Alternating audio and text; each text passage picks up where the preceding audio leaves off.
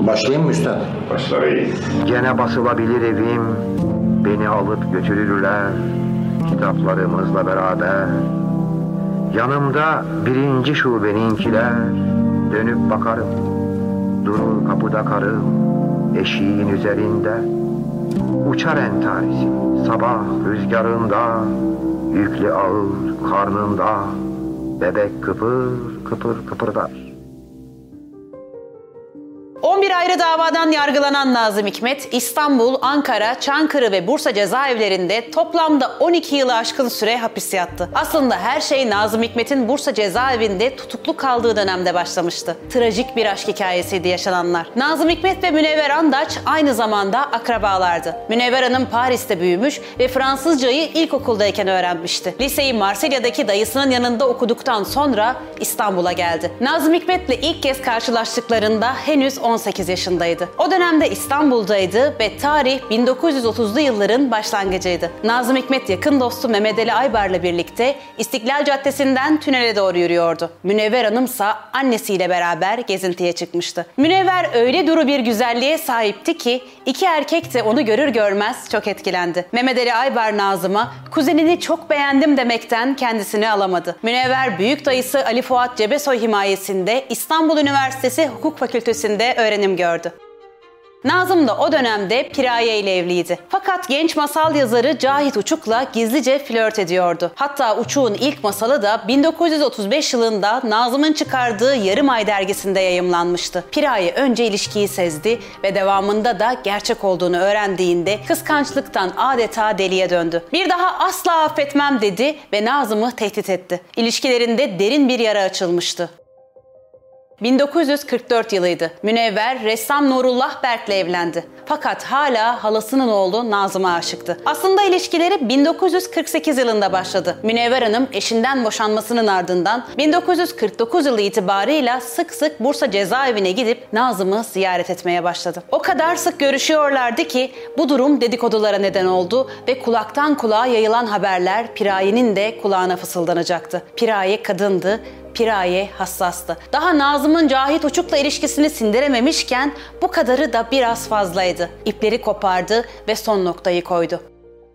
Kaçıyorum ayrılık kovalıyor beni Yolu yok elinden kurtulmanın Ayrılık aramızda bir köprü Kıldan ince kılıçtan keskin Nazım ise Piraye'nin kendisiyle yeterince ilgilenmediğini düşünüyordu. Cezaevi müdürü evli çiftler için özel koşullar oluşturuyordu ama Piraye hiçbir zaman ona bu duygusal yakınlığı göstermemişti. Soğuk ve mesafeliydi. Aslında Piraye her zaman soğuk ve mesafeliydi. Çünkü bu onun karakteriydi.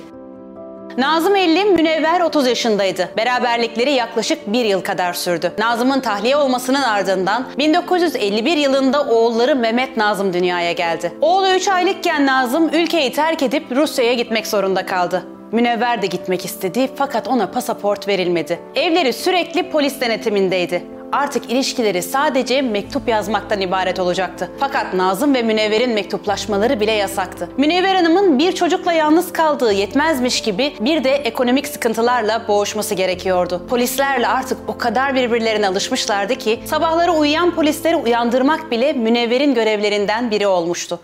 Yüz yıl oldu yüzünü görmeyeli Dokunmayalı sıcaklığına karnının Yüz yıldır bekler beni bir şehirde bir kadın Rusya'da yaşamaya başlayan Nazım'ın kalp rahatsızlığı ortaya çıktı. Doktoru Galina ile çoktan sevgili olmuşlardı bile ve bu sefer dedikoduların kulağına gittiği isim Münevver'di. Nazım'ın çeşitli yollardan ulaştırdığı paralar Münevver'in hiçbir derdine derman olmuyordu çalışmak zorundaydı. Fransızcası ana dili gibiydi ve çevirmenlik yapmaya başladı. 1956 yılında Kemal Tahir'le birlikte Mike Hammer romanlarını Fransızcadan Türkçe'ye tercüme etmeye başladı. Birlikte saatlerce çalışmak durumunda kalan ikili arasında bir yakınlaşma olması kaçınılmaz olmuştu. Nazım ise bu durumu Mehmet Ali Aybar'ın mektubuyla öğrenecekti. Duygusal bir boşluk içindeydi. Aslında Münevver ve Mehmet Rusya'ya geldiklerinde Galina aradan çekilmişti. Nazım'ın hayatına yeni biri girecekti. İşte bu dönem Vera ile tanıştığı dönemdi. Yüreği aşktan öyle kıpır kıpırdı ki yeniden ateşli şiirler yazmaya başlayacaktı.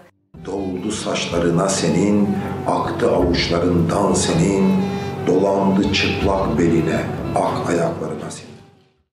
Münevver ülkeden ayrılmak istiyordu. Bir kaçış denemesinde bulundu, başarısız oldu. İkinci girişiminde ise kaçmayı başardı. 1961 Temmuz ayında Münevver ve Mehmet zengin bir İtalyan kontunun teknesiyle Ayvalık'tan gizlice kaçtılar. Tekne kayalıklara çarpıp parçalandı. Canlarını zor kurtardılar. Önce Yunanistan'a, sonra da Sofya'ya gittiler. Kaçış maceralarından Nazım'ın haberi yoktu. Münevver ilk eşinden olan kızı ve oğlu Mehmet'le birlikte Lehistan'a kaçmıştı. Varşova Üniversitesi'nde Türkoloji bölümünde okutman olarak çalıştı. Nazım'ın Moskova'dan Varşova'ya uçup eşi ve oğlunu görmesi gerekmişti. Onu Varşova havaalanında karşılayan iki yoldaşı Nazım'ın çok gergin ve mutsuz olduğunu gördü. Nazım Münevver'in kaldığı otel odasına gitti ve aralarında uzun bir tartışma yaşandı. Sesler öyle yükseldi ki tartışma yaklaşık 4 saat kadar sürdü ve en çok sesi duyulan kişi Münevver'di. Onlar odada tartışırken otel santralinin telefonu sürekli çalıyordu. Nazım ve Vera tutkulu bir aşk yaşarken Nazım'ın oğlunun annesini görmek için Varşova'ya gitmesi Vera'nın kıskançlıktan delirmesine neden olmuştu. Nazım'ın yoldaşları otel lobisinde oturuyorlardı ve durumun farkına varmaları üzerine santral memurunu uyardılar ve telefonun odaya aktarılmasına engel oldular. Nazım'ın yoldaşları onun eşinin yanında olmasından çok memnunlardı. Ortada bir de çocuğun olduğunu düşünerek ailenin bir araya geleceğini umut ediyorlardı. Laf aramızda Vera'dan da hiç hoşlanmıyorlardı. 4 saat süren hararetli tartışmanın sonunda Nazım lobiye indi ve oğlu Mehmet'i bağrına basamadan otelden ayrıldı. Bu görüşme Nazım ve Münevver'in son kez bir araya gelişleri oldu. Nazım ölene dek bir daha Münevver'i göremeyecekti. Nazım öyle öfke doluydu ki bir de Moskova'dan devamlı Vera'nın araması eklenince baba çocuk ilişkisi yeterince kurulamadı. Mehmet hayatı boyunca çok sevilen, çok saygı duyulan bir babanın mutsuz ve hırçın çocuğu olarak anıldı ve Nazım'ı hiçbir zaman affetmedi. Karadeniz akıyor durmadan, deli hasret, deli hasret. Oğlum sana sesleniyorum, işitiyor musun? Mehmet. Gelelim asıl hikayemiz olan Kemal Tahir ve Münevver Hanım aşkına. Kemal Tahir aslında Nazım'ın hapishane arkadaşı ve yoldaşıydı. Memleketinden kaçmak zorunda kaldığında oğlunu ve eşini emanet edebildiği birkaç arkadaşından biri olarak görmüştü Kemal Tahir'i. Ve oğlu o zamanlar henüz bir yaşındaydı. Eşinin en yakın arkadaşıyla bir ilişki yaşaması şüphesiz Nazım'ı derinden yaraladı. Çünkü Münevver Hanım Nazım'ın hayatına pek çok kadın girse de aslında o kadınlar arasında gelmiş geçmiş en etkili olan kadındı. Yaprak dala, al yeşile yaraşır. Gayrı bundan böyle, vermem seni ellere.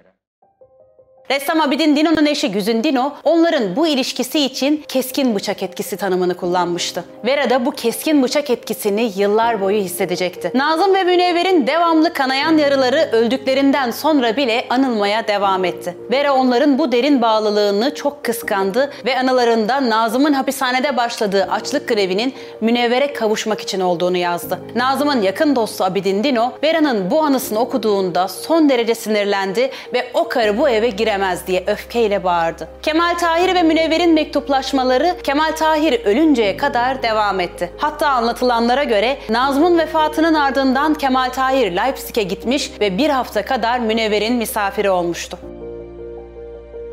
Videomuz burada sona eriyor. İzlediğiniz için teşekkür ederim. Münevver Andaç ve Kemal Tahir aşkı sizi de şaşırtmadı mı? Yorumlarınız varsa lütfen yazın. Videomuzu beğenmeyi ve Oda TV'ye abone olmayı unutmayın.